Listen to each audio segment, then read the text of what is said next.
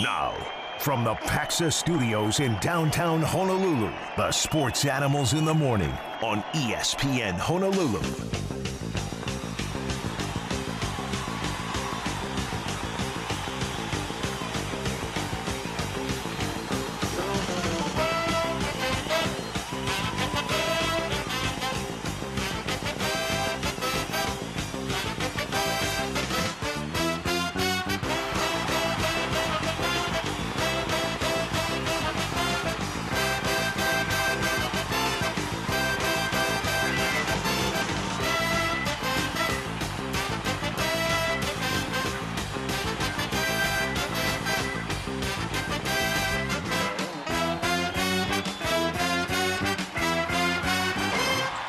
Good morning. Time to get to it with the sports animals. This is ESPN Honolulu. Happy to be back home in Hawaii, Nay, but I really am really saddened by when I woke up this morning and I saw the news of Russ Francis passing away. Oh, that that's I didn't really know Russ Francis other than a you know a how's it nod or you know that kind of thing. Once in a while, we took some photos, uh, uh, kind of acting like we were wrestling when remember when uh, Billy and Ed were running Pinky's Bar and Right. over there in Ikaki? It was that was the last time I saw him. It was years and years ago. But such sad news to hear about Russ Francis, and um, yeah, oh, we lost a we lost one of Hawaii's um, one of Hawaii's sports heroes. Man, that's Yeah, I saw the news late last night and I was stunned. I had to give a double take on that about him uh, passing away in a plane crash. Uh, that was just incredible. I didn't obviously you don't expect anything like that, and really, really saddened by it. And I think everybody in the Hawaii sports world, or even the NFL world around the country, hearing this news, uh, you're seeing a lot of tributes for for him around the country, and yeah, it just really uh, puts things in perspective. And it's just really, really sad. So sad about this. What kind of uh, things are they saying about around the main? Are you going off of uh, social media? Are you going off of television? Yeah. Uh, What are you going off of? ESPN and stuff like that, where they're just saying what a great player he was, what a great teammate he was, what a great friend he was, what a great person he was. I didn't see, you know, at ESPN, I was a little, you know, he was one of Hawaii's big sports heroes who made it big, at least in my generation. Everybody was so enamored with Russ Francis, Howard Cosell, Monday Night Football. It was the same when Sid Fernandez was playing Major League Baseball, at least for our generation, uh, the tail end of the baby boomers. And, you know, I, I didn't think that, you know, the headline that I read, and after I thought about it, was former Pro Bowl tight end Francis dies in plane crash. You know, and he was good. He made it to three Pro Bowls. What did he play for? 14 years, something like that? Yeah, I believe so. He played a long time, and um, it was. It. I just thought that maybe, um, along with the echo that I'm hearing in my headphones again, Gary, if you could turn your headphones down, you know the the. I just thought it would they would paint a bigger picture of what a great football player he was. What do you mean by a bigger picture? A bigger picture? I mean that um, maybe he was a bigger hero to Hawaii than the rest of the NFL. Mm, oh. I'm, I- I'm not sure. You know, I mean, because he was great for us. And just sidebar, I remember uh, him telling us one time that he was kind of a pain in the butt to Bill Walsh. Uh, you know, they didn't want him doing things like body surfing or, you know, flying planes and, and things like that. And he would. Uh, there was. I don't know if this is true or not, but they said that he used to fly to practice and land his plane in the parking lot when he played in Wow. San Francisco. But uh, you know, he definitely he definitely did march to the, beat of a different drum when it comes to professional um, athletes that we hear about today. I mean, he he did his own thing, and you know what? Hawaii was Hawaii was so proud of um, Russ Francis, and when he came back, you know, to town, and especially in his wrestling days, I mean, he was always a hero. Russ Francis was always larger than life, and uh, it's it's I don't know. I, I I wonder if there's something we could do here in Hawaii to honor uh, Russ Francis. Now, it says here that his uh, in the ESPN article that his brother wrote, "My older brother Russ Francis was just killed in an airplane crash in Lake Placid, New York." Says Francis's older brother Ed So was that? So is Billy Francis? I'm wondering, is Billy is Billy a nickname? And Ed was named after his dad, uh, you know, Ed Francis. I'm, I wonder if anyone knows that. I was just curious. Yeah, not sure about that part, but I mean, just to, I mean, as a brother to have to experience something like that, I mean, so sudden. It wasn't like you know he was having suffering from an illness or anything. His plane took off, and he loved to be in the air. Uh, it's one of the things that was written about him as well. He loved to fly.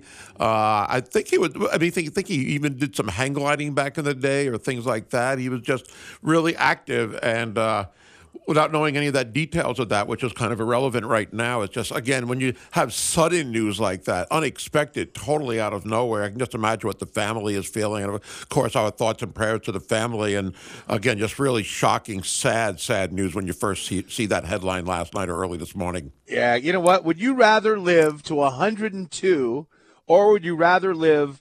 full blown pedal to the metal and go to 70. I think Russ Francis went out on his terms in a sure. plane now, it, when you read further, he was not flying the plane. Uh, it was the guy he was with, and the guy he was with was like a, a, you know a former Thunderbird pilot or the head of all the Thunderbirds.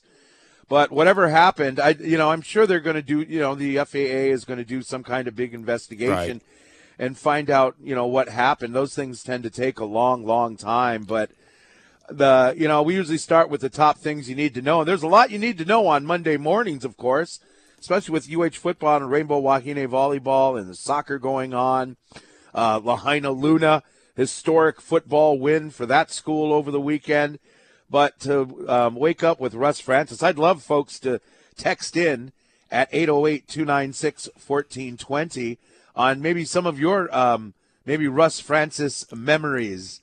Uh, that would be cool. I mean, I don't want to make the whole show a, a memorial to Russ Francis, but – heck, this is, you know, again, I'll say it for our generation, uh, my generation. It's, it's, I mean, this is a guy that uh, he was larger than life and he was a big hero. I wish there's something we could do as maybe not, if, if not a state, uh, as a city, something to honor Russ Francis. Yeah, it'd be nice to have people share their memories or the recollections of his career and watching him play. Uh, that would be nice to hear. Again, he had so many great accomplishments, and uh, again, a lot of people, beside people in Hawaii who are maybe more aware of him, are aware of Russ Francis in the NFL and what he accomplished and the teams he spent time with. Seemed uh, tweets from Jesse Sapolu uh, really honoring Russ Francis, his friend and former teammate, and uh, yeah. yeah, just really hits home, unfortunately. All right. You know, maybe there's something the uh, Patriots or 49ers could do uh, this season for Russ Francis. Again, I don't know if it's it's we just see him in in our lens as, you know, this great great player. I made 3 Pro Bowls. But it's just the headline gets me for folks on the mainland where it's former Pro Bowl tight end Russ Francis. And I would think it would be for us, it's enough to just say Russ Francis, right? But but the headline says, "Hey, uh, folks, there was this tight end back in the '70s and '80s who passed away." I think that's what um, that's what saddened me a little bit. But Wink is calling in at 808-296-1420. This isn't Wink Martindale, is it? Uh, no, it's not. you know, isn't the Baltimore Ravens uh, defensive coordinator? I don't know if he's still there. Wasn't his name Wink? He's with the Giants now. Yeah. No. Well, right. thank you for calling. Go ahead, Wink. Uh, I grew up in Kailua. So ah. I knew Russ and Bill real well from Kailua High School. Uh, my uncle was a cop during the war, and his partner was Lucky Simunovich. So we used to get to all the wrestling. And when I lived in the Bay Area, Russ, when he was playing for the Niners, I lived out in the East Bay. He used to have a P-51 Mustang in Livermore, and he loved mm-hmm. skydiving. So I think you guys right. are pretty right. If, if he was going to, if he was, I keep in touch with Ed Jr. And uh, if there was any way he was going to go out, this is probably the most fitting. Yeah, is Ed Jr. Ed? So Ed Jr. is not Billy. No, no. Billy, oh, okay. I think is on Maui. Ed isn't. Ed Jr. is in Oregon. Oh, okay, okay. Yeah, no, right. there was like three or four brothers and one or two sisters, or I think five kids and they wow. lived across from uh, Castle Hospital. Oh wow! Okay, right yeah. there in the Olomana yeah, then, area, uh, then. Right, and then uh, halfway through Russ's junior year at Kailua, they moved to Pleasant, Pleasant Hill, Oregon, and that's where he graduated from high school. Uh, and uh, I answered a trivia question: What record did Russ Francis hold? And everybody thought it was football. It turned out he held the high school javelin throw for 23 years. I vaguely wow. remember That that. is, uh, I've yeah. Pardon me? I vaguely remember that. Yeah, that was that was yeah. It wasn't football. it was track and field and the javelin toss. But uh, uh, yeah, and then he was of course a duck. So, uh, but yeah, it's unfortunate. And uh, he he loved flying. Yeah. Absolutely loved it. So. Yeah, it was a wild ride in his P fifty one Mustang. I'll tell you. oh, thank you for sharing your memories, Wink. We really appreciate it. Thanks. Have a great week. And really, you know, we sorry for his loss. Uh, his friend uh, Russ Francis.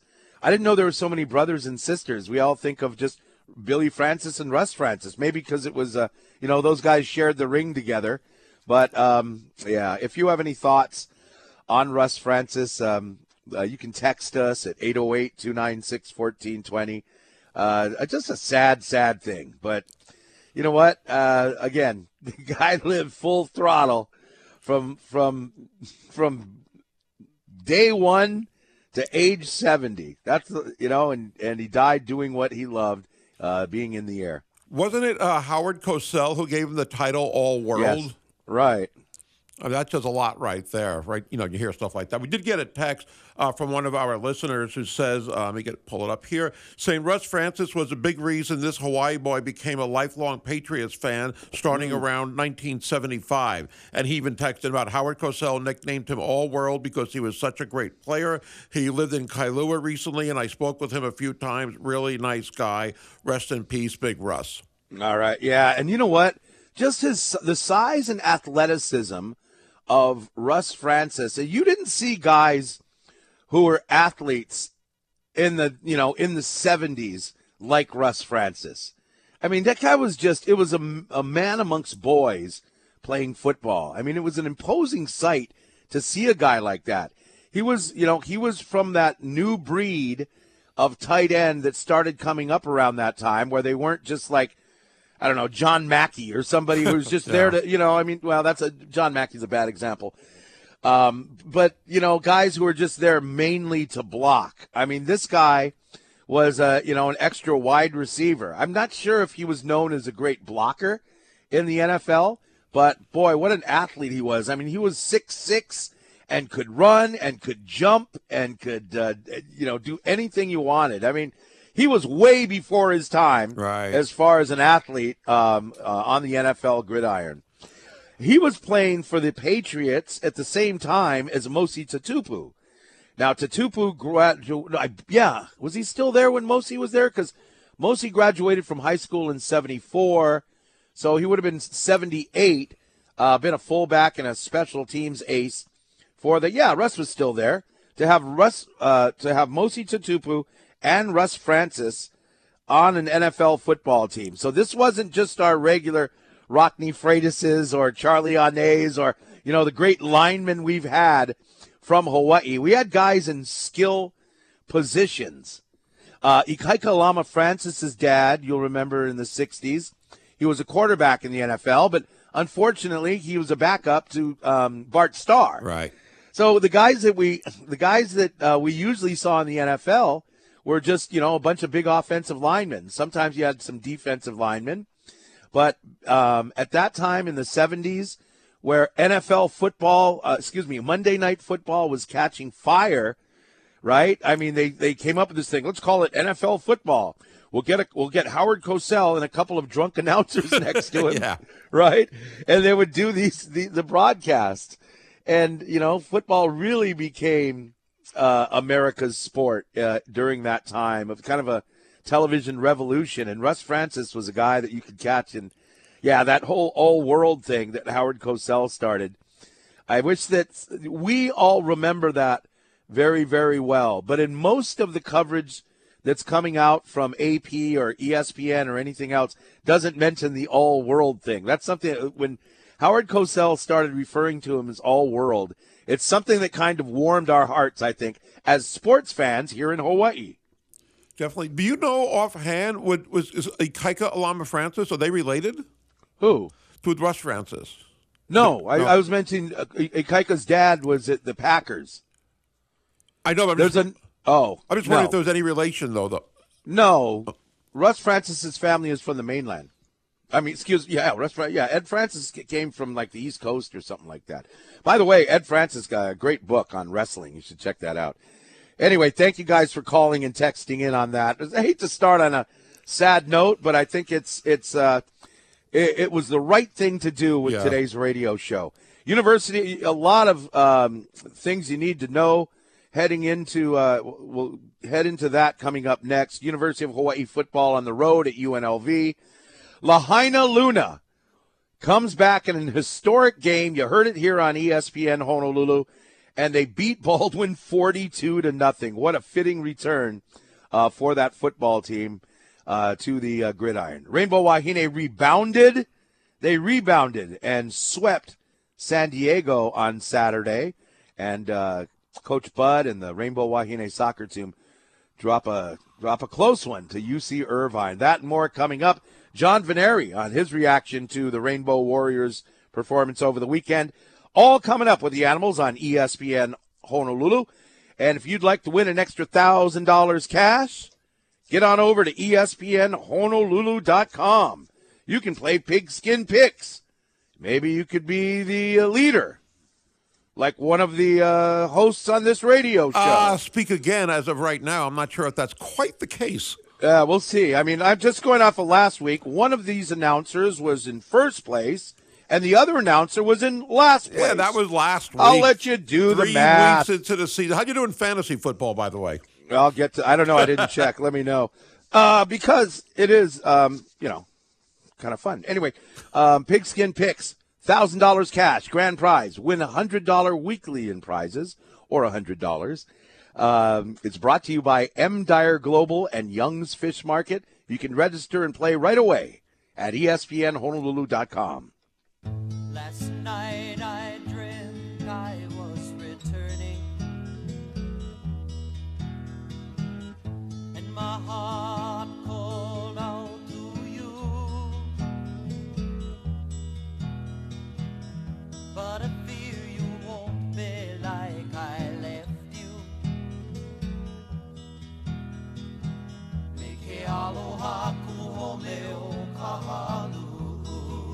Oh, shout out to Kavika Hallams. He was uh, he was uh, uh, texted in. Joe Francis is Ikaika Alama Francis's dad. I couldn't oh, okay. remember his first name. Joe Francis. And uh, Ikaika says, Pro City High's finest. All right, there you go. Kaviks, had a, have a good day out there today and stay safe. As we move on with things you need to know, uh, I'm sure you found out by now that the University of Hawaii football team went on the road and and uh, got a it was a Tough loss. Tough loss to UNLV. By the way, um, we did run into some people up in Las Vegas asking about the Timmy Chang show. And um, it, we're not going to have the Timmy Chang show this week.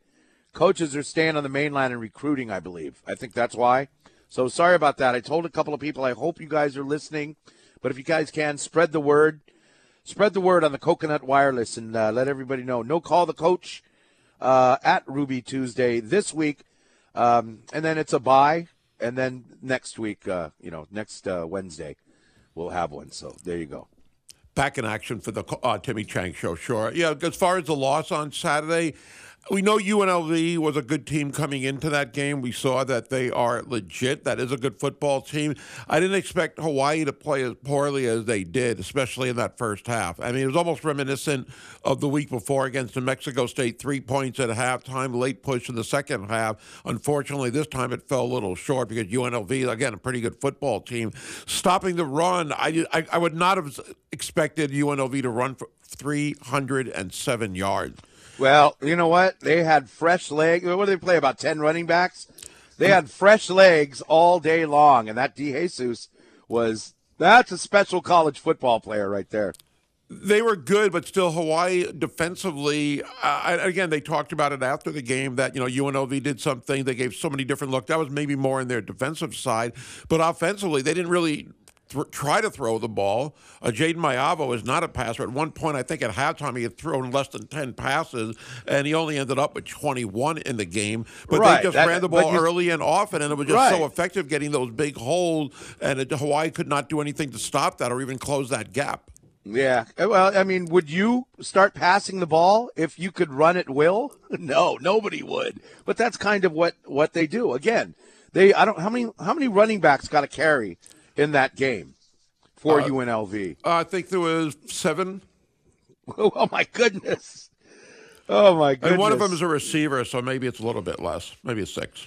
Oh, that guy was that that kind of end around that they did. Yeah, and Um, Maiava was one. It was actually five running backs, I guess, overall. But still, uh, they were effective. And it wasn't just one guy. It was a few, like you said, that got Right. the job done for them. we couldn't stop any of uh, any of those those running backs. Again, they played smash mouth football. It's not something you're used to seeing from UNLV. Plain and simple, Hawaii's got to tackle better on Yes. defense. Uh, Hawaii, you know what? I mean, we don't have, and you know what? They played that go-go offense. I was watching the replay uh, on television last night and preparing for today's show, and that go, they were kind of a hurry-up offense too. Right, right. And that's and that's you know, if you're if you're just leaning on our guys, if your 330 guys are leaning on our 275 guys for an entire game, and Hawaii can't uh, substitute as fast as they'd like, maybe we're going to see what happened. But that's a great lesson to be learned for the coaching staff. How do you defend against that? one way is to tackle better. And you know, people bring that up. You know about defensive coordinator Jacob Yoro. Is it hit on him? I don't think it is because uh, they're obviously teaching the proper technique. And it wasn't just on Saturday. We've seen this for the last several games. New Mexico State, another example. Um, they re- they rushed the ball really effectively in the first half, not as much in the second. Two weeks ago, but Hawaii just you know trying to wrap people up or diving at people. I mean, Cam Stone even made an attempt at a tackle on a pass play that should have been about a ten yard uh, gain, and it turned to, to about a 35, 40 yard game. Uh, again, I give him credit for trying, the effort was there. But he was diving, and I mean, even if Well, he, he was trying to rap. I know what player Yeah, you're talking yeah, about. He yeah. was trying to rap. He just couldn't. I mean, the guy was, you know, the guy was out of his reach, really. there were just too many plays where they were getting a lot of space, and Hawaii had several of those big plays where they missed tackles, and it just you know skyrocketed for UNLV. Just nothing in the third quarter changed as far as Hawaii being able to minimize them or stop them or slow them down like they did the week before. And give credit to UNLV; that's a good football team, as we said. Uh, still, I thought Hawaii was going to give a better performance overall, and I, I, I know the offensive line struggled once again. Uh, Schager got sacked six times. Wow. And that's obviously too many. He was three for the last two games, each game that he only got sacked three times. Way too many on Saturday. And there was times when he did have time to throw. There were some plays like that. And in the first half, when that occurred, it seemed like he was overthrowing some of his receivers, especially some of those deep routes. Second half, a little bit better with the McBride and Alex Perry on those throws. Still, it just you got you, know, you never really got the sense until to me at least when they got back to thirty to twenty, late third, I think, where they really had a chance because UNLV, like you said, was kind of moving the ball at will or running the ball at will, and Right. Hawaii did not have an answer Well- for that even in the second half. Hawaii's uh, coming out of the sec in the second half. Hawaii stopped them on a three and out, and then I believe we scored. What you're talking about, the thirty to twenty, I believe, wasn't that that was early fourth quarter? Same Okay. thing. Doesn't really, doesn't really matter. It's just semantics. But part of the problem is in this game when you just kind of look at the paper that Hawaii didn't really have the ball in the second and third quarter. That's what did Hawaii in. You see, we we they are who we thought they were. In the famous words of Denny Green, we knew we could pick apart their defensive backs, and we did. It's why Schager was throwing long so many times. Um, but when you did score, or if you uh, you know you didn't connect, like a lot of incomplete passes in the first quarter, uh, it was three and out. Your defense not only not only is on the field for oh I don't know they had in two quarters they had the they were off the field for seven minutes of playing time. The defense in the second and third quarter roughly they were basically off the field for only seven minutes. So you're out there play after play after play. They're running it down your throat. Uh, It's it's it it is what it is. I'd like to see if they can do that against other teams. uh, UNLV because you always want the team you're playing to. You always want the team you're playing to, you know, be undefeated Right. for the rest of the season. But Right.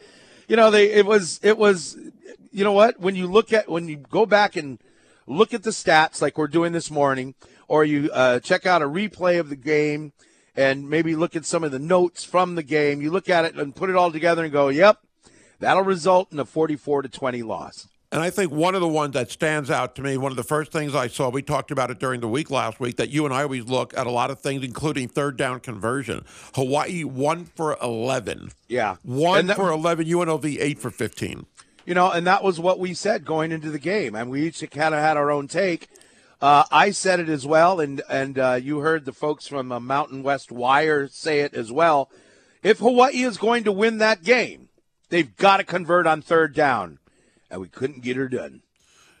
And One third down conversion for an entire game. Yeah. Again, if you want to, and I don't want to go broad picture yet, but if the, I've said it all day on Friday, I said it all day on Thursday, I said it all before we left for Las Vegas. If you want to win football games in the Mountain West Conference, you have to score more than 20 points a game. Sorry to bring it up again, but that's what happened on offense. John Veneri is going to join us next on ESPN Honolulu.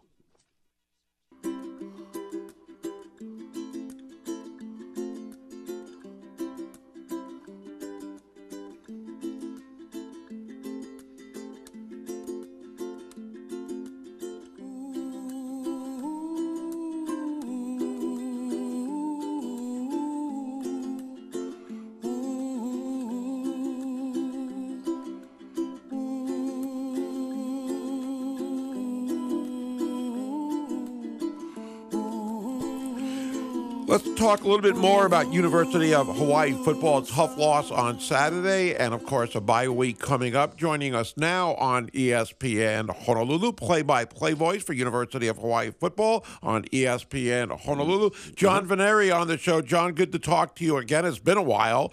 Uh, when you've had time to reflect on Saturday, the game at least, what stands out to you the most? Uh, Brayden Schager being sacked six times again, and and I mean to be honest, like he was hit so many more times. I, it's just frustrating because, you know, while a lot of people talk, oh, is it the offensive line? Is it Brayden holding the ball too long? Is it the receivers running uh, the wrong routes? I think it's a combination of all of it, and then you know, and and that's what it leads to. It it leads to a. a a banged up quarterback, and thank goodness we have a bye week this week because I think they'll get a lot of guys healthy going into San Diego State. Yeah, you know, I mentioned that I, I was uh, to Gary earlier. I was watching the replay of the football game, which is cool because before, if we lost the game, they never replayed it. Right? Remember that? Anyway, Yeah. So the, I was watching, and I think Kavika Hallam's mentioned in the post game show. What did he, he get hit like fifteen times total? Yeah, it's a lot. That hurts. That hurts. Yeah, I mean, literally. I mean, I, I you know, he, he's going to be probably sitting in the cold whirlpool today, um, and and trying to ice down some of the bruises. But uh, you know, I mean, the whole team is bruised and banged up, and and and it's unfortunate because you know. You, think of UNLV as a middle of the road team in the Mountain West Conference, and, and then we lost to them. You know, it's, so it's, it's.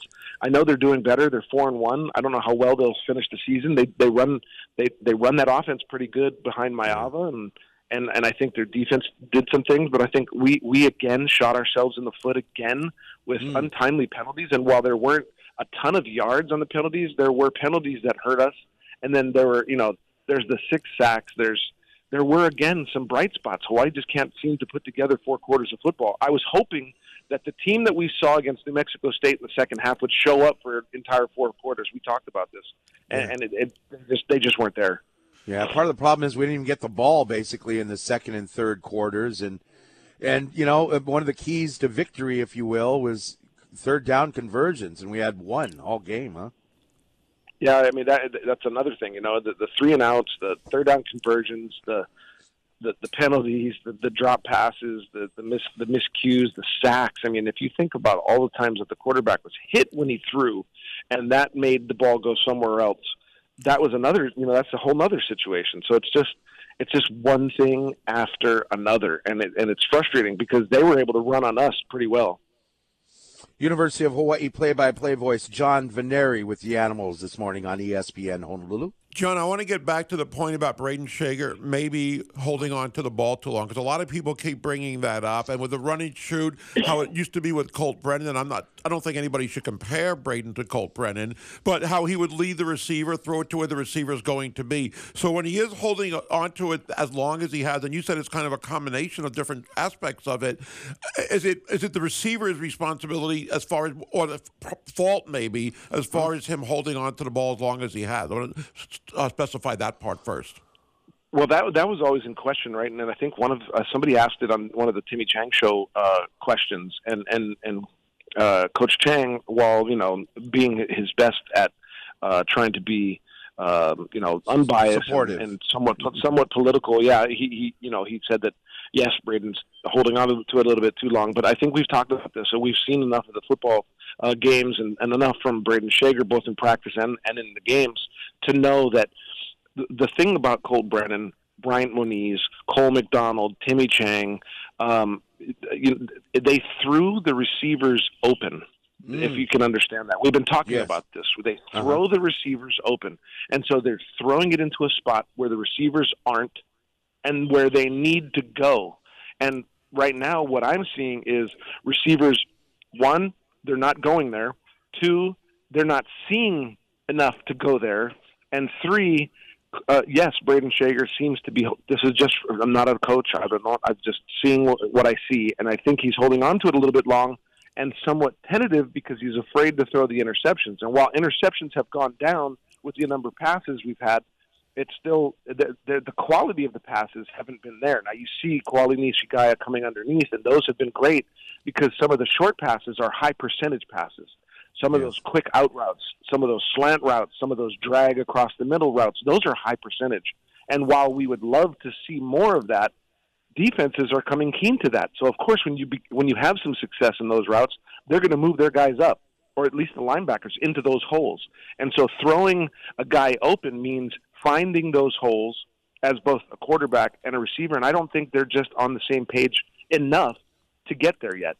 You know, I thought that you know all of those long passes because they were going man to man.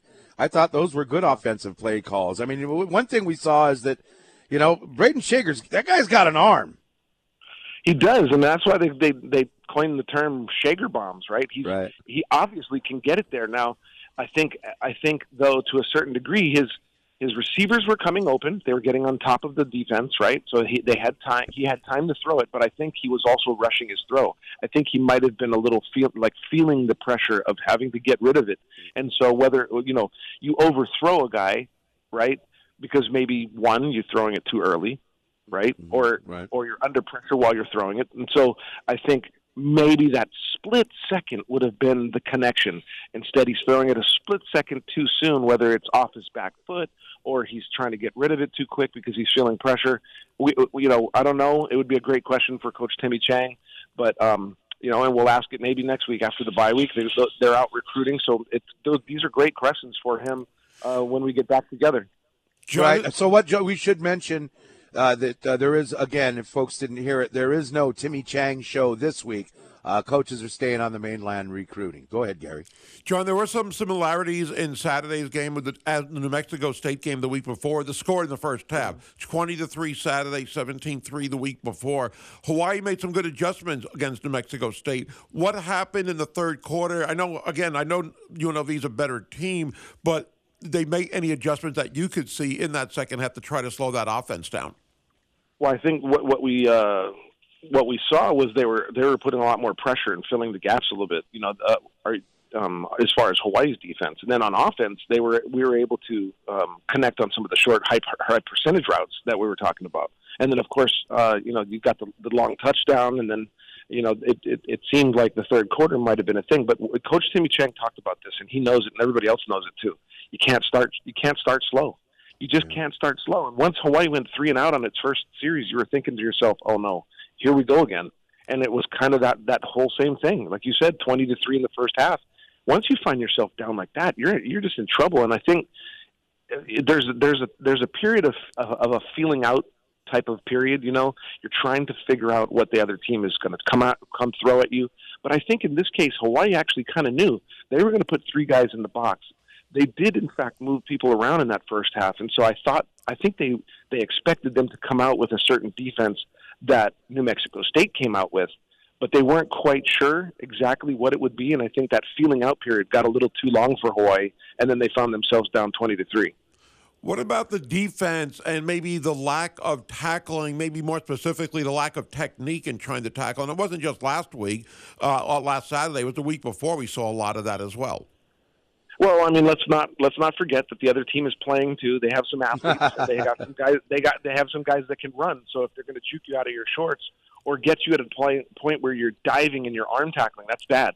You want to be able to shoulder up a guy and get into position. And so I think Hawaii uh, a, a couple times had the right position but weren't able to pull him down. And then other times they weren't in the right position and they were diving at legs. So that's bad. You know that's bad. Where are we as far as uh, injuries go? Who got hurt in that game? I don't expect to hear what you know inside information, but who got banged up? I mean, is, is everyone? I don't know. Well, I mean, we saw we saw Landon Sims, we saw Tylan Hines. Those are guys that were banged up. Um, you know, Nalu Emerson didn't play or make the trip. Jonah Panoke was. It was said that he would be. Um, that he he was not on the travel roster, and he, they, you know, he was still hampered from a uh, from a hamstring tweak that he did. That he, you know, he pulled the hamstring before Vanderbilt, then he tweaked it again two weeks later, mm. and, and so they wanted to give him another couple weeks before bringing him back. Although he made the trip, it was because it was a family thing for him. Hmm. Um, he ended up coming up. But uh, as far as some injuries, I, I, I don't get, I didn't get any reports of any major injuries from anybody. I'm sure there were a couple because we saw some guys down, but uh, a couple of times it were it was the UNLV guys. So I haven't gotten an injury report, and I'm sure we'll find out a little bit later as as the week goes on. But this is a great time. I don't, I can't remember uh, six weeks in or six games into a season that we had a bye week, unless we had two bye weeks way back when. But right. to have a bye week now is kind of a good time, I would think. Yeah, that sometimes we get it like three weeks in, or you know, two weeks out left in the season. Yeah, this is the perfect time because you could because you could go down the list and, and name a guy. You know, Cam Stone, Verdell Edwards, Nalu Emerson. You know, the, you know, I'm sure I, I'm sure even the starters. You know, there's a there's a bunch of dings on the offensive line. There, you know, there's there's a ton of injuries. Um, uh, you know, they, they I, they I used to get asked, is it is it are you hurt or are you, are you just in, are you, are you yeah are you are you are you injured or are you just sore? You know that those kinds of uh-huh. things. You know, it's right. like, well, I think a lot of these guys are playing sore, um, and some of them have injuries. So hopefully they can get some stuff back and get going. I'm sure they'll have uh, with the coaches out on recruiting. They're they're recruiting the uh, the junior colleges right now. So um, with the coaches out recruiting junior colleges, uh, that gives some time for these guys to get into the cold whirlpool and get some treatment. Right, and I like the J, the JC route here at this point because we need some help. We need some help fast. And you know what? Uh, on our deep, we, we forget about we shouldn't forget about Logan Taylor as uh, you know right. a, a, huge yeah. loss on the defense. I think absolutely, and, and, not only on the defense, but he's also the guy that provided the juice. He provides the juice at home on the sideline. You know, he's he's yelling and, and and and getting these guys fired up, even though he's he himself can't get on the field. And and so yeah, and we'll, we'll also wait to find out whether or not he, we can get a year back from him. You know, one bright spot, I know you're looking for wins, obviously, but it was great to see Tylan Hines back on the field. And especially in that first half, I thought he had some really significant and strong carries and even caught a couple of passes. Uh, you know, I agree. I agree to have the the options back there because he does provide a little bit of a, a, a difference um, in the backfield. But here's the thing, and I and I and I kind of mentioned this. It was off air, but I mentioned this in just conversations up there that you know it, it's it's becoming a little too readable you bring Solo Vaipulu in, it's going to be a pass. You bring Tylan Hines, it's likely going to be a run. You bring in Jordan Johnson, it's likely going to be a run. Mm. You bring in hmm. Landon Sims, you don't really know because he can block and run. So it becomes a little more. It, it's it's starting to become a little readable, you know. and and and unless you hand the ball off a couple times to Solo Vaipulu, you you have to keep guys honest. And and there were too many times where Solo was in to protect, and they needed it because he had already been sacked five times in the first half and so he was getting touched a ton of times. And you need the extra protection back there, but it's then you start to drop, see defenses rush only three and drop everybody into coverage, and that becomes a difficult task for receivers to read those open holes and to, and do what we were talking about earlier, which is what Brayden needs to do is throw those guys open. You got all those guys in coverage. There's not a lot of openings. Right. All right, Mark, uh, John. I, I did it again. John, thank you very much Uh, th- it was nice seeing you on the trip and uh, great call as always. Have a great week. We'll talk to you later. Thanks, John. Thanks, guys. Talk to you soon. Uh, all right, man. There he is, the voice of Rainbow Warrior football right here on ESPN Honolulu. Mark Veneri uh, calling the game. It's 749. Did I say it again? Yes. I, I, just said it. I can't. I don't know why. I, I can't help myself. Uh, okay. Uh, coming up on ESPN Honolulu, we'll take your texts at 808 296 1420 on the Zephyr Insurance text line. Uh, here's a um, want to let you know if you want to catch some NFL games. The Lookout Food and Drink at Wai Kai and Ewa Beach is the place to go. Their doors open early on Sundays at 6:30 a.m. Uh, you can get happy hour prices on pupu and drinks in the afternoon for Monday and Thursday night football. Now, even if your team is losing, at least you can enjoy the breeze, the ocean view, the beach setting. It's a great place to check it out. Different place to check out football. Anyway, we'll be right back on ESPN Honolulu.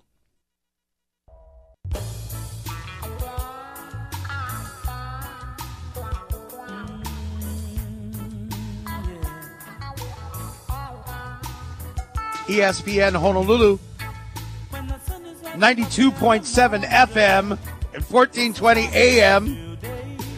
Going to the Zephyr Insurance text line. Thank you guys for listening this morning. Good to be back home. Uh, this texter says, Hey, Chris, brah, can you please stop referring to offensive line as the unskilled? Tell a tackle having to block Bosa that he's unskilled. How about centers who make all the calls? Update your reference, Chris. The fat and skilled are depending on you. Best text of the day. I couldn't agree more. I'm just joking. I don't think that refers to you. I don't think you've said anything like that. You know, we don't talk much about the NFL on this show because it's basically done 23 hours a day right now. We like to talk about UH sports, Wahine volleyball, and stuff like that. So I don't know what this texter is talking about. It's something that didn't come out of my mouth. No, I think he and being an offensive lineman, why would I call off- a former offensive lineman? Why would I call offensive lineman unskilled? Okay, well, thank you for listening um, to not this show. thank you for listening to something else. Uh, Rich from Aiea says it's never good to lose to your ninth island rivals, but honestly, this has, should have been expected as an 11 point underdog. The utterly poor offensive play, uh, line play all season is compromising everything on that side of the ball. Five sacks allowed in one half is deplorable. Hard to blame the QBs, wide receivers, and running backs until the line is fixed. That's just half of the text, but you get the gist. I think he's got a point, though. Uh, and I, again, I know people were blaming Schager. We talked to John Veneri about you know Brayden holding on to the ball pretty long, but the offensive but it's not line every is where play. That's what when people say he's holding on to the ball. Are you watching the game? He's not holding the ball too long every time he goes back to pass. No, but it is often. I think it's more of a problem. It's more of a problem when he's throwing over the middle, and all of those passes are behind the players, like uh, everyone's been saying, you included, Gary is a guy that is not throwing his receivers open. He's throwing to his receivers, and the balls, a couple of balls have been behind him, especially on those slants. I think, though, I, I, think especially in the New Mexico State game, though, he was hitting the guys over the middle a lot. I think that's what led to their success in that second half. But no, the time, defense led to the success in the second half. But his passing game got a lot stronger in that second half. I mean, they scored uh, 17 points or, or 20 points in that second half, whatever it was. Uh, again, he was. I think he was doing a good job of those passes across the middle. But yeah, uh, again, he has missed a couple of guys too. You're not sure if it's the receiver's fault. I do know against UNLV on Saturday, especially in the first half, a lot of those missed passes were overthrows. Right, and you heard John explain why. Yeah, uh, but still, he's he's missing players and he's rushing. Sometimes you get the pressure and he has to throw it, but some of right. those he had he was he had time and he still was overthrowing some of those receivers. And yeah, UNLV was dropping more guys back, only putting three in the box, as he said. Still, you, you, you some of those guys were open enough where I think he could have hit some of them. I'm not putting it all on him. I think he has way too much blame right, right now with what's going on. Yeah, what John said was they're bringing the linebackers up. So they, they never rushed three; they always rushed four uh, in that game. But yeah, they were bringing up the linebackers, and that's why we are, we were able to uh, throw the Schager bombs down the field. But hey, we'll have more on this and uh, get your thoughts in the Zephyr Insurance text line. uh, getting to um, um, kind of a make good for the Rainbow Wahine too coming up. This is ESPN Honolulu.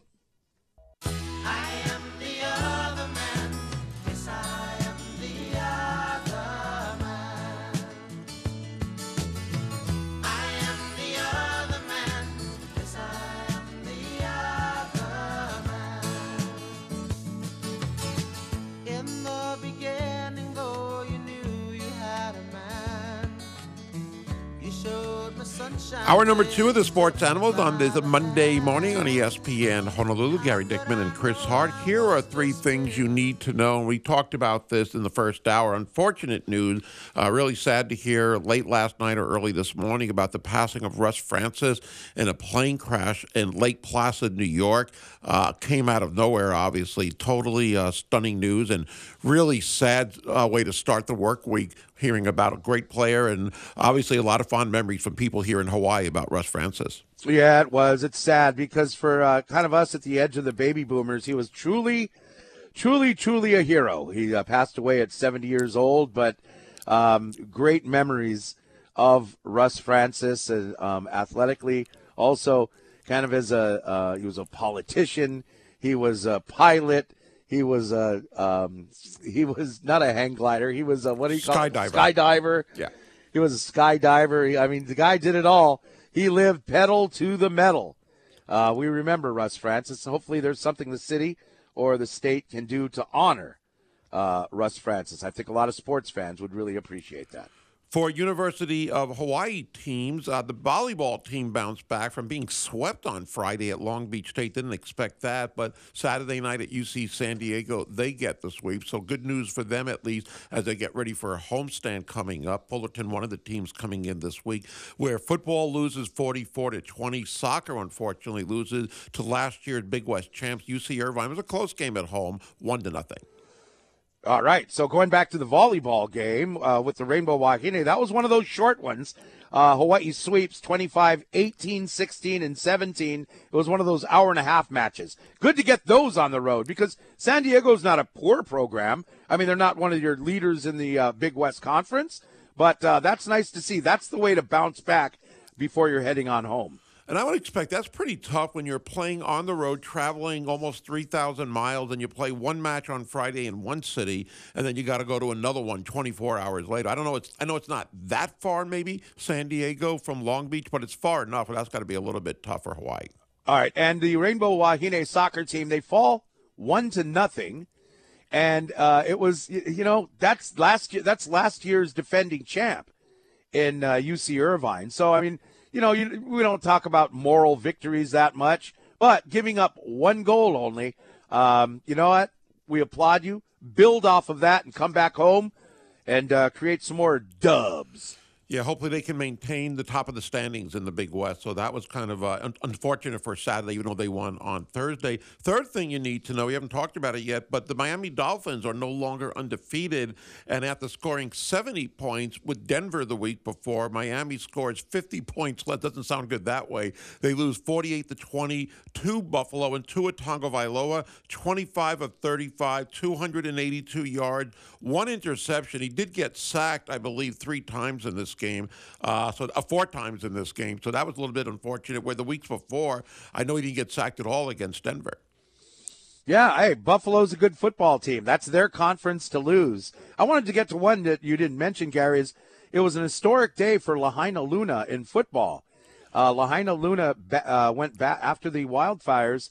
They played their first game back, and uh, I know that we covered it via social media and uh, a ton of reaction uh, on the social media. We broadcast the game here on ESPN Honolulu. It was a blowout, 42 to nothing. But if there was going to be a blowout, and we see a lot of them in high school football, if it is going to be a blowout, uh, it, it's fitting that it was the Lunas of Lahainaluna. Yeah, and everybody obviously tri- uh, in tribute for Lahainaluna, really pulling for them. Even the Baldwin fans, I understand, were wearing their Baldwin colors, but on those shirts it said Lahaina. So they were obviously feeling for Lahaina. I know they had a moment of silence before the game, and I can just imagine what the emotions were like. And you kind of read about them over the weekend. But that was uh, it was good for Lahainaluna to get back on the field, a, and in their five game season to get a shutout to start was pretty cool. Their first or first home game coming up late October will also be against Baldwin. Yeah, that game was at uh, War Memorial. And those are three things you need to know. Uh, well, so, one of one of the big things I thought might have been UH football. I I did mention that. I, I did mention that as one of the things you need to know. And that was a, a game. Hey, you know what? I'm always thankful to go up uh, to Las Vegas. It's it's so much fun, and thank you to all the nice, kind people who uh, came up and uh, was chatting with us, whether you're in the elevators or whatever. Uh, the Cal, I, I thought um, we were supposed to have a PA system for our show, and that never showed up, even after you know three or four days. Uh, so we apologize about that. We were told that uh, we would be provided, you know, some kind of sound system for you to hear us during the radio shows in Kanoa and stuff like that. But that was the best trip because we were able to bring everybody up from Hunter Hughes to Kanoa Leahy to, uh, you know, everybody was there and representing ESPN Honolulu. A lot of our uh, support staff got to go, and it was a fun trip. It's always a fun trip going to Las Vegas. It would have been a little bit more fun if Hawaii were to win that game, but still, right. it was a fun week. Great meeting a lot of people, uh, fans, and people associated with the station over the week there. That was good. It Wasn't it? Uh, isn't this now? What is? I saw the stat, or I don't know where I saw it this morning, but the home team has won now 13 of the last 15 of these games. I don't remember yeah. seeing that, but it makes 13 sense. 13 of 15. Like yeah. The home team has won. The, UH sends out these um, press releases. It says uh, the home team has won 13 of the last 15 matchups. well, we get them here next year, I guess. So that's one. Thing. That's right. there you go. because if it's on paper, it's what's going to happen. Uh, Hawaii, though, still looking for their first, uh, first road victory. I like the fact that uh, uh, the coaching staff is staying on the mainland to recruit, but not just that, but to recruit um, junior college players. I think they need some help. Mix. They need some help right away Def- on both lines. They, they really do. For those skilled players on both lines. Yeah. I'm joking because someone said it anyway. Go ahead. there, and I, now you're giving them credit, which you didn't do the opposite what somebody thought earlier. But yeah, for the offensive line, I am curious to see what they do to fix that, whether it's for the rest of the season, if they move guys around, or just for the upcoming season, because they know that they, see what everybody else sees, of course, and that is something that needs to, and I'm sure it is addressed, but to me, fixed a little bit because you do have success, you do have some talent in the backfield, you do have talent at the wide receiver spot, and Brayden Schager, I think, is better than what his numbers might show. When Jerry Jones started um, becoming the GM uh, for the Dallas Cowboys, they had great skilled position players, but he was building a fantasy football team. So if I'm playing fantasy football, there's a lot of guys on Hawaii that make sense. But the true way to build a championship team is from the inside out, is from your line on the defense and the offense. Now, we have John Tuitupou. I mean, that guy is a stud, but he can't do it all by himself. You'll see flashes of Kahahavai Welch and some of these other guys. But Hawaii is just that they need help, and you know the injuries don't help, of course, um, on both sides of the you know ball. But Hawaii just it just comes down to it. You've got to build those offensive and defensive lines. And again, I think the defense. I I'm, I, th- I think they have talent there. Obviously, the defensive line has been letting up a lot of yards via the run, uh, more than maybe we expected. And there are some games this year where they actually did a pretty decent job. But to see UNLV run for 307 yards, that I, I did not expect that. No, I know they had some good running backs and they were going to run the ball more than they were going to pass. That was a little surprising. And hopefully in the bye week, whether it's getting guys healthier or just doing some different schemes, that'll help. As far as the injuries, though, I mean, everybody's got injuries. I don't think we have a really high amount, although you're losing maybe your best defensive player in Logan Taylor, but I don't think you have a higher amount than maybe some other teams, especially with getting some guys back lately as well. But that is always part of the deal as well, is how many guys are out and how significant those losses are, and if you can make up for that. Right, but when your best guys are out and you don't have enough good players, that's where it hurts somebody like the University of Hawaii. Remember, Timmy Chang is still building this team. He's not done yet. Uh, it's uh, some of these other teams who are more established. They can afford to have their team, you know, their guys banged up. If it's just as much as UH, they've got more guys who can fill the gap. I think in Hawaii, we're not there yet. No, they're not. They're not. But I don't. I wouldn't use injuries as an excuse for. No, not using an excuse. I'm not saying the you. I'm saying some. You know. Okay. If anybody yeah, brings up injuries uh, again, and again, they're there. But again, I don't think it's a higher amount. And even though maybe other teams have more depth, still, that's not the reason they have struggled as times as they have. And hopefully they can still make up for it. It's still, again, we're at the midpoint of the season, early in conference play. It would have been great to get that win or at least be more competitive. Uh, maybe with a bye week, that'll help set the tone for San Diego State coming in in a couple of weeks. Yeah, I, I mean, the, when you look at why Hawaii's losing, and you're looking, uh, you know, one third down conversion an entire football game, all the three and outs, all that goes back, sorry, goes back to the offensive line. You can't blame the, the quarterback or the wide receiver. You can't even blame the running back or the play calls. I mean, if you're if you're executing, you're going to have success. So having the ball for two minutes, for two minutes in the second quarter, is where the game got away from Hawaii. Oh, we tried to come back, but we couldn't. So on the uh, the defense, they couldn't stop the run right up the middle, right up the gut. On the offense, three and out. You'll lose every single time. Yeah, I mean, the thing is, three and outs are bad. The two minutes, as you mentioned, is incredible when you see a disparity like that. But even if you get one first down, one first down, or at least one first down conversion, that makes a big difference as far as the time of possession. And maybe you extend drives and keep them off the field. So yeah. they didn't help the defense by the offense going three and out too often. Yeah, I don't know how much a, a difference it makes now with the new uh, the way they run the clocks in college football, where they don't stop the clock from going out of bounds. So it really depends. But hey, you know what? This is we're you know we're building. It's uh we're we're we're building a team. I'm not going to make excuses. It wasn't a great game. Hawaii can't seem to score much more than 20 points a game. And it's the same problem we had last uh, last year, right? What did we score 24 points a game? Yeah. So, you know, if you're scoring 20 points, you're not going to beat You know what? You're not going to beat New Mexico by scoring 20 points, giving up six sacks, right? Probably not. Probably not. And I, I hope that's not the norm. They did score 31 against UAlbany. And, you know, I know it's an FCS. Well, why school. was that? Yes. But but they've got, they've got to get better at that. Still, they find themselves in these games. I'm again going back to Saturday, down 30 to 20. That game was within reach, and it seemed like they had a little momentum building, and I, that didn't last long enough. Obviously, uh, no, because we got a penalty and we shot ourselves in the foot and mm-hmm. they quickly scored after that. So you, you there was hope. Hey, you know what? It's the fourth quarter, and we're only down by ten. What does that sound like? Well, what, what, it's a it's a as a fan, and you're watching that, you're not like, yeah, we got them within ten. There's 12 minutes left. We got them right where we want them. No, no they, they, they, they, quickly, They quickly going. shut the door. We had momentum going for about 30 seconds until they got the ball back. It is it is what it is. Uh, somebody texting, texting in via the Zephyr Insurance text line. We may be the bottom of the Mountain West. I think they mean the bottom feeder or be at the bottom. I don't know if I would go there yet. I mean, as far as conference play, it's still early. I still would put New Mexico probably down there. Nevada is obviously the worst team in the conference, I think, when you look at everything that they haven't accomplished. They are pretty, pretty bad right now. But Hawaii okay. hasn't, you know, been they're not even middle of the pack yet. But again, there's still that's one conference game.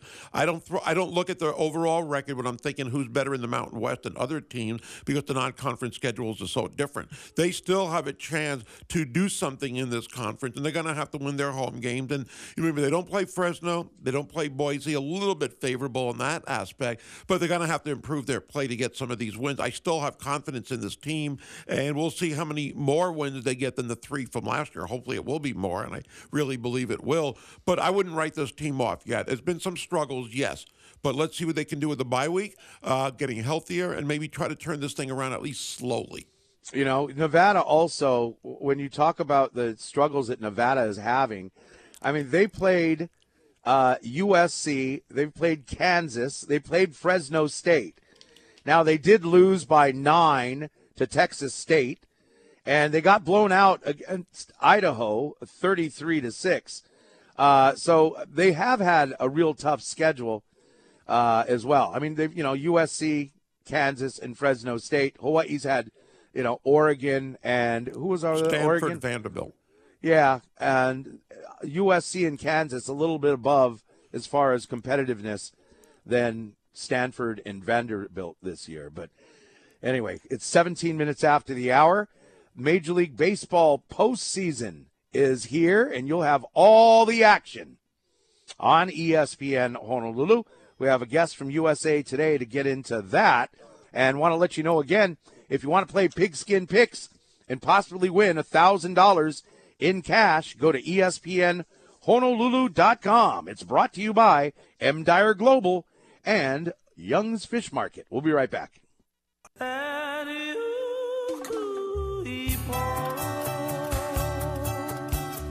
Hey, before we bring on our next guest, want to let you know about uh, something going on at ESPNHonolulu.com as well. It's called Athletes with Cole Mouseoff. Cole sits down with uh, local student athletes and talk story over some great grinds. You can check it out on our website. It's brought to you by Central Pacific Bank, Hawaii's best bank. And we're going to talk some Major League Baseball with the playoffs. The wild card round does start tomorrow with four games. Joining us now on ESPN Honolulu, he covers MLB for USA Today Sports. Back with us, Gabe Lacques. Gabe, great to have you on. And before we talk about the matchup starting tomorrow, I want to get your take on some of the teams that just fell a little bit short of making the playoffs. The Cubs, I really felt going into the last week, had an excellent chance of making it in. Maybe even Cincinnati. They both fall short. And in the American League, you had Seattle that really kind of controlled their own destiny, but it didn't work out for them as well.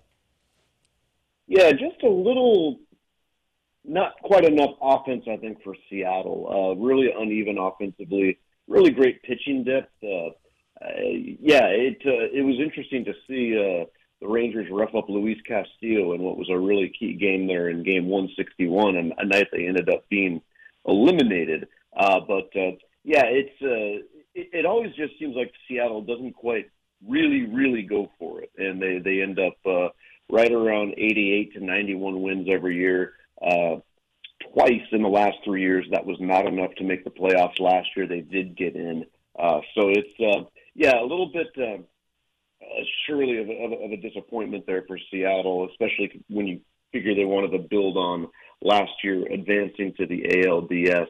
Uh, yeah, and uh, you know, Cubs and Cubs and Reds both kind of similarly not enough depth. Uh, I think uh, you know the the Cubs played a little bit above their head at certain times this year, and then maybe uh, you know maybe exposed just a little bit down the stretch there. Interesting, um, you know, interesting core there. Uh, you know, with, with the, the club kind of forming around Dansby Swanson, who had a really good year, not a not a really boffo year offensively, but really great defensively. Brought a lot of value to the team. Uh, you kind of assume they're probably going to lose Cody Bellinger. Uh, mm. Just headed to free agency now. Really remade himself nicely. Uh, kind of a you know down ballot MVP candidate kind of guy. So uh, yeah, it's uh, it's going to be tricky for them going forward. And then also uh, you know, Marcus Stroman has an opt out. That's uh, that's going to be interesting to see if he exercises that after he uh, he was hurt a little bit down the stretch. So, um, twelve team field, and uh, yeah, it's it's always pretty disappointing when you're one of the ones that doesn't get in because there's certainly plenty of tickets available. And you fell just a little bit short. You don't often see a team get in the way Arizona did. Uh, they were in position all week long and basically all season long, but they lose their last four regular season games in a row, yet they still get into the wild card, and their reward is to play Milwaukee tomorrow night. Yeah, kind of uh, an overmatched situation on paper you know, you're, you're looking at Brandon Pfaadt, the rookie, uh, who's going to be starting Game One uh, for the uh, for the Diamondbacks uh, uh, against former Cy Young Award winner uh, Corbin Burnes, and that's uh, that's going to be a really tough spot for them. Really, really weird season for the Diamondbacks. Off to such a great start. Uh, you know, I think they won uh, like uh, 48 of their first 70, something like that. Um, and then just a couple really rough patches, uh, as you mentioned, at the very end of the season. Uh, and then it kind of got hot there at the start of September, uh, but uh, again fading down the stretch again. It, the second season does bring a little bit of a fresh start. They will have Zach Gallen for game two, uh, but uh, really starting uphill because they had to expend every last ounce of uh, of their starting pitching to get in the playoffs, and even then didn't win those games. So it's going to be really tough. Uh, Milwaukee's a really sneaky good team, a really good bullpen. Uh, and it's uh, it's it's going to be really tough. That, that that would certainly be a pretty big upset uh, if if that were to occur. To the extent upsets can happen in wild, in the wild card series, just because it's best two out of three. So sometimes the you know the best team doesn't necessarily win.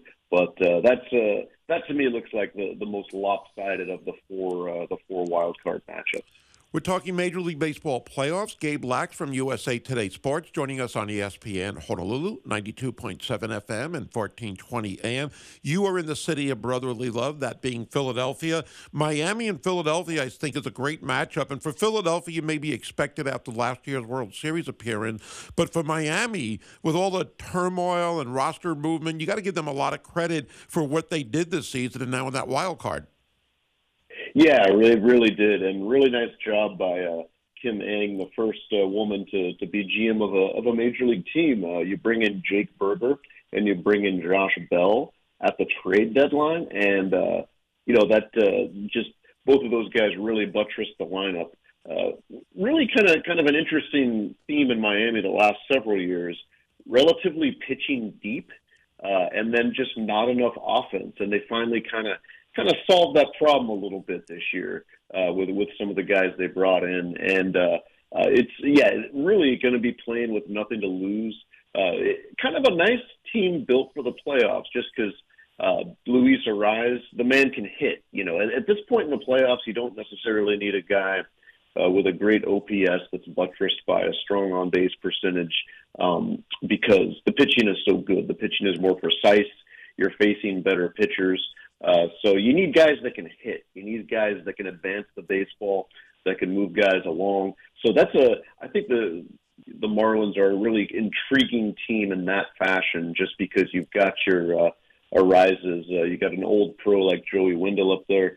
Uh, Jazz Chisholm uh, brings a, a really great dynamic uh, to the uh, to the lineups and athleticism. Jesus Sanchez had a pretty good year, uh, and then you know Jorge Soler can hit the ball out of the ballpark. So um, going to be tough without Sandy Alcantara, uh, just because he's right. uh, he's got a you know forearm situation. But uh, they can piece it together. But uh, again, pretty prohibitive underdogs, just because the the Phillies are so locked and loaded. They clinched really early. Uh, they're determined to go an extra step, and they know they have to sweep to uh, put themselves in good position to take on Atlanta, which is uh, lurking around the corner. So that's a, that's a really fun, really fun series. And uh, when when two division rivals get together in the playoffs, uh, you know, there's no secrets, and it's uh, you know, it's kind of all uh, you know I hate to say throughout the records, but uh, right. that's kind of the situation. These guys are plenty familiar with each other. In the American League, the matchup that really intrigues me the most is Texas and Tampa Bay, partly because both teams spent the majority of the season in first place. Well, maybe not the majority, but for a while they did. Baltimore obviously had a great year with 101 wins, taking over for Tampa, and the AL West was up for grabs really until about 24 hours ago. Who do you like in this matchup? Yeah, I uh, I think the Rays. You know, I, I, I get I get the feeling there's a chance the Rangers are still going to be a little shell shocked because uh, they uh, you know they finished the year. Uh, I think they lost uh, lost four of seven on a season-ending road trip. They lost three out of four at Seattle, yet still uh, clinched a playoff berth, and then they're not able to even score a run in Game 162, and suddenly instead of going home and getting a few days off, you're on a you're on a flight to Tampa and having to face a team that's just so tough because they come at you in waves.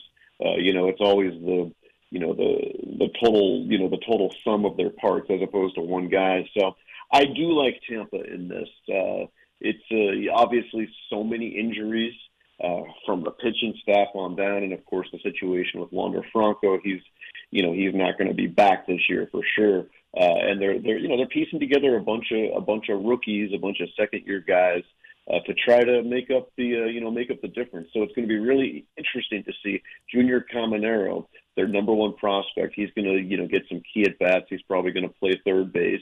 Uh, and then Isaac Paredes, uh, really great season. Uh, second year guy, Jonathan Aranda, another second year guy. Uh, again, it comes down to pitching. Can Zach Eflin and Tyler Glasnow uh, sort of hold down the fort after all those pitching injuries? But again, still a really good bullpen. Pete Fairbanks really dominant on the back end. So I think the I think the Rays have been prepared for this scenario, and I think they're going to come in hot. And uh, you know the the Rangers kind of got to regroup, kind of got to hope that uh, you know their big fellows at the at the top of the lineup, Semien and Seager and uh, Nathaniel Lowe, the former Ray. Uh, you kind of hope that those guys run into one. You know, maybe a, you know a three run homer can really switch the narrative really quickly in a short playoff series. So that's uh, you know I, I think they need some sort of lightning to strike to kind of wake them up. But on paper and as it stands, I do like Tampa Bay to advance. I know we're a few weeks away from this possible matchup. I want to get your take, Gabe, on if Baltimore and the Houston Astros meet. The Astros, obviously, with Dusty Baker winning a World Series, they've got all those experienced players, especially in the playoffs, winning the division every year, seemingly. The Baltimore Orioles, a few years ago, were losing about 100 games. Now they win 101. I don't know how playoff tested they might be. What about the inexperience versus the experience come late October? Right. No, it's. Uh, I'm not too concerned about the uh, experience factor as it relates to the Orioles. Uh, really impressive uh, stretch there to clinch the AL East, uh, to clinch a playoff berth in the AL East. They had a huge four-game showdown with the Rays. The Rays win the first two to tie the division, and then the Orioles battle back to win the last two. Then they go into Houston and win two out of three uh, right after that, and uh, you know, shortly thereafter, about a week after that, clinched the division. So I think these guys are really battle tested.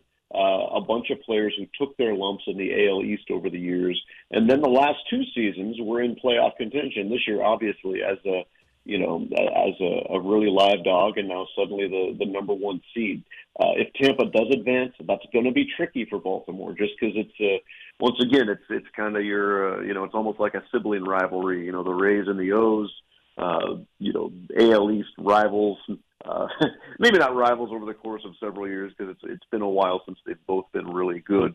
But uh, that's going to be a really tricky three out of five. But I do like the the Orioles against Houston just because the uh, the pitching depth has gotten a lot better in Baltimore. Even with Felix Bautista out, there's three guys you kind of need to look at uh, that people may not even know about, um, and that would be John Means coming back from Tommy John surgery. Uh, DL Hall is going to be a, a lefty coming out of the bullpen. Really, uh, really was impressive the last couple weeks. And then Tyler Wells, he was on an innings limit. He was their number one starter. They had to send him down to the minors just to kind of you know keep his innings down and refresh him and uh, and he is back as a reliever kind of looks like he'll be their closer but he could also be a two inning a three inning guy if they need it so i really like the totality of baltimore's pitching staff and i think uh, i think they will absolutely give houston all they can handle if those guys do meet in the alcs well, October is what happens with baseball playoffs start, and we got about three, four weeks of some exciting games and great matchups. Gabe, enjoy your time in Philadelphia, and it should be a fun October and a playoff run leading to the World Series. All right, appreciate it. It's going to be a long month, but a fun month. yes, sure. definitely. Thank you so much. Gabe Lacques from USA Today Sports joining us on ESPN Honolulu, and we'll have a lot of baseball coverage. Four games in the wild card round, all starting tomorrow. Uh, Oh, there we go. Sorry. Uh, you can hear that on our family of stations uh, this season ESPN Honolulu and uh, CBS 1500. Now you can catch UH and NFL football at 850 Craft Beer and Whiskey Bar at Leeward Bowl.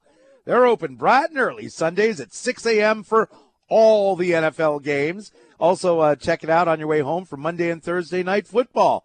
And uh, for UH games, they got special – uh, like these awesome uh, menu specials you're going to love. It's the home of the new video wall, 850 craft beer and whiskey bar at Leeward Bowl, the place for UH, college, and NFL football.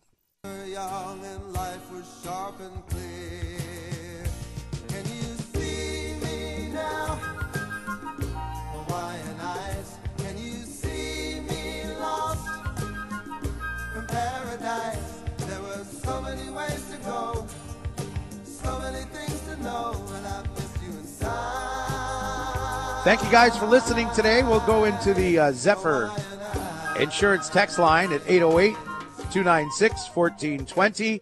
And uh, if you're just uh, turning on the radio and you haven't heard the news yet, sad news today.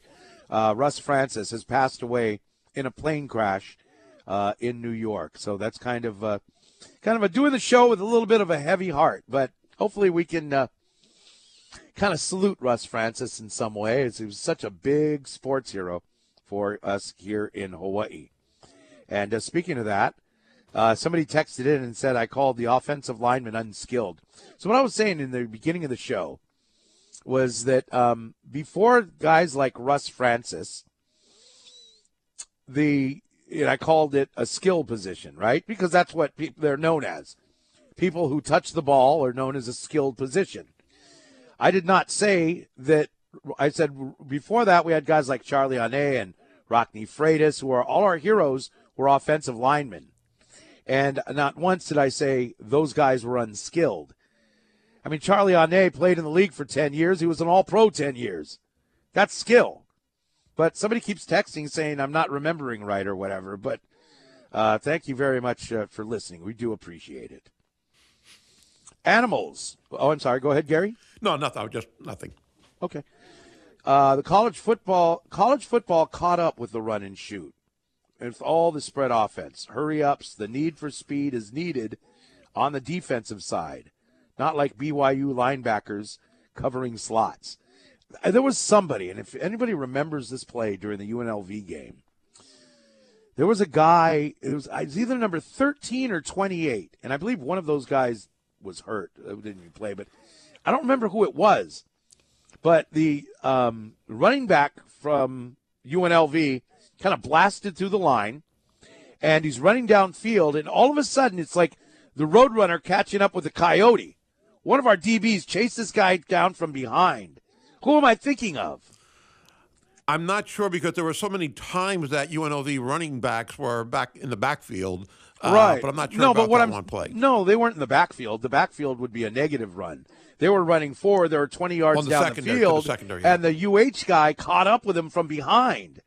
I, uh, I was maybe someone can text in if they remember what I'm remembering because it only happened once, but it was pretty cool. Uh, do you think that college football has caught up with um, spread offenses and hurry ups? I don't think so. I'm not sure if they if caught up is the right phrase, but it seems mm. like you know when June Jones ran the run and shoot, nobody could prepare for it effectively, and it was so unique in that not many schools ran it. Now, with I guess more schools running a version of that, or the West Coast, that maybe it's not as successful because teams are aware of it and practice against it and play against it more often. Well, you can't say nobody caught up with it. It's, it, I mean, it has a lot to do with the talent on the field, because they certainly caught up with it into the year 2000 when we went three and nine, right? Yeah, you could say that, I guess. Yeah, and again, talent makes all the difference in the world. So sure. John Veneri touched on a great point. Their offense is too predictable most times. This is a texter from the 348. There should be some players in motion, misdirection plays, etc. All the receivers are running routes that are too far downfield. So Schager is waiting too long for the play to develop. There were times they only needed three yards for a first down if they're going for a deep pass. They have great talent, but too undecisive with play calling. Almost every time, Schager is looking at the sideline with 10 seconds left with a confused look on his face. They need to attack quicker. If they do, they'll score more. I'm going to watch for that. I uh, never really kind of watched uh, Brayden Schager uh, looking, you know, for that sideline. Well, you're looking at the sideline. I'm not sure if you could tell that he's confused. Sometimes you see, I, I mean, I even saw like I think Anthony Richardson yesterday had a great game. You know, you're trying to make sure you get the play call right, so you might have an expression. I don't know if he's confused necessarily, uh, but also I think when the defense knows that you need three yards for a first down, every for first down, every now and then you take a shot. And I think sometimes it'll work, but I think it's smart to do that sometimes. To me, at least, in my opinion, I don't have a problem with the play calling. I don't know if it's very predictable. I mean, they went with the flea flicker in that third quarter and resulted in a touchdown. They've used a shovel one pass play. here and there, but it worked to a That, touchdown. that, that was one play. But it was One also a pass. touchdown. Well, yeah, and, and I see that, but I think what, what, and I'm not defending anybody. I'm just saying I understand what he's saying because an expert like John Veneri mentioned that the same thing, and that's the first time we've kind of heard it. So it's kind of something interesting to ponder a little bit. Yeah, I, again, I, I don't have a problem with the play calling, and maybe some things you know what they're going to do. But I think also you're mixing it up with so many different running backs and receivers. It's hard to maybe key on just one guy. I would think a lot of uh, defenses are going to key on McBride and Ashlock, though more so every week with what they've done. But right. I, I, again, you got, I don't think it's that predictable where it's hurting Hawaii as much. But I guess at times it does look like similar plays. But I, again, I like the fact that they have mixed it up again with that flea flicker as one example, and they said they've been holding on to that for a while. They had the right opportunity to use it, and it worked. Yeah, and uh, you know, I don't know enough about uh, about the the sport to actually claim that they're good or they're not good play calls or anything.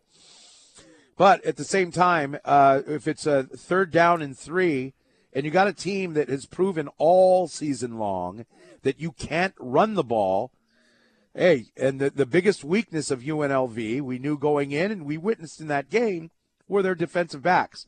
So I can see why that play call was called. I mean, third and three, yeah, run the ball, but I mean, what's our average on rushes?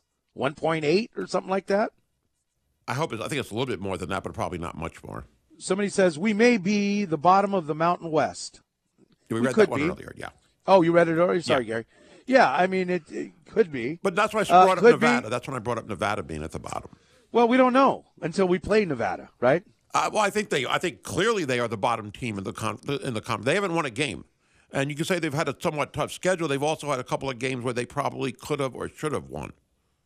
Like which one? Texas State as one. Texas State's a good football program. They they are. Or am I thinking of North Texas? Which one am I thinking well, Texas, of? I, this year, I don't know anything about Texas State that would signify that they're supposed to be better than Nevada. You know, you would think they would supposed to be showing some signs of improvement. They were really bad last year with the new coach, and they had a lot of turnover. Yeah, like a lot of teams, including Hawaii, but they look really, really bad this year. I think it was a 33 to 6. You said they lost to Idaho as well. Yeah, that one was bad. I, I did mention that. But you know what? We're up against the clock. Uh, LA Ralph is on the phone. Uh, let's take one from Ralph real quick and we'll uh, go to a, a, break. Hi, Ralph. Hey, morning, guys. Yeah, hey, I had to work that day. I had to work Saturday. I was listening to you guys all, all the way. And the momentum kind of, you know, just went away from uh, the Bulls in the, the first quarter. But, you know, the, the, the the game plan was to go long because that was UNLV's uh, deficiency in the long ball, defending the long ball. Yeah. But that's why we had all the sacks. You know, you know what I mean. And then um, on the on the defensive side, Malva didn't have a good start, and we missed like a couple to three interceptions. You know that that really would have changed momentum early. You know what I mean? But you know, our DBs will miss the ball or, or you know, and I, you know, listening to every play, Brian. You know, you each could have could have had them, but it's just it's going to come around. And to the Texas that says we're the bottom of the West, so what? Try to be more positive. And the other one says the running shoot is obsolete. You know what? It's going to come around, bro. This was the best offense in Hawaii history. If you guys get positive fans and not fair weather fans like you guys texting in, wake up. Get on the hey, hood, bro. Right on. Thanks, Ralph. Thank thanks. you for thanks for calling in. Texas State, by the way, is uh, they are four and one on the season this year. We'll be right back on ESPN Honolulu.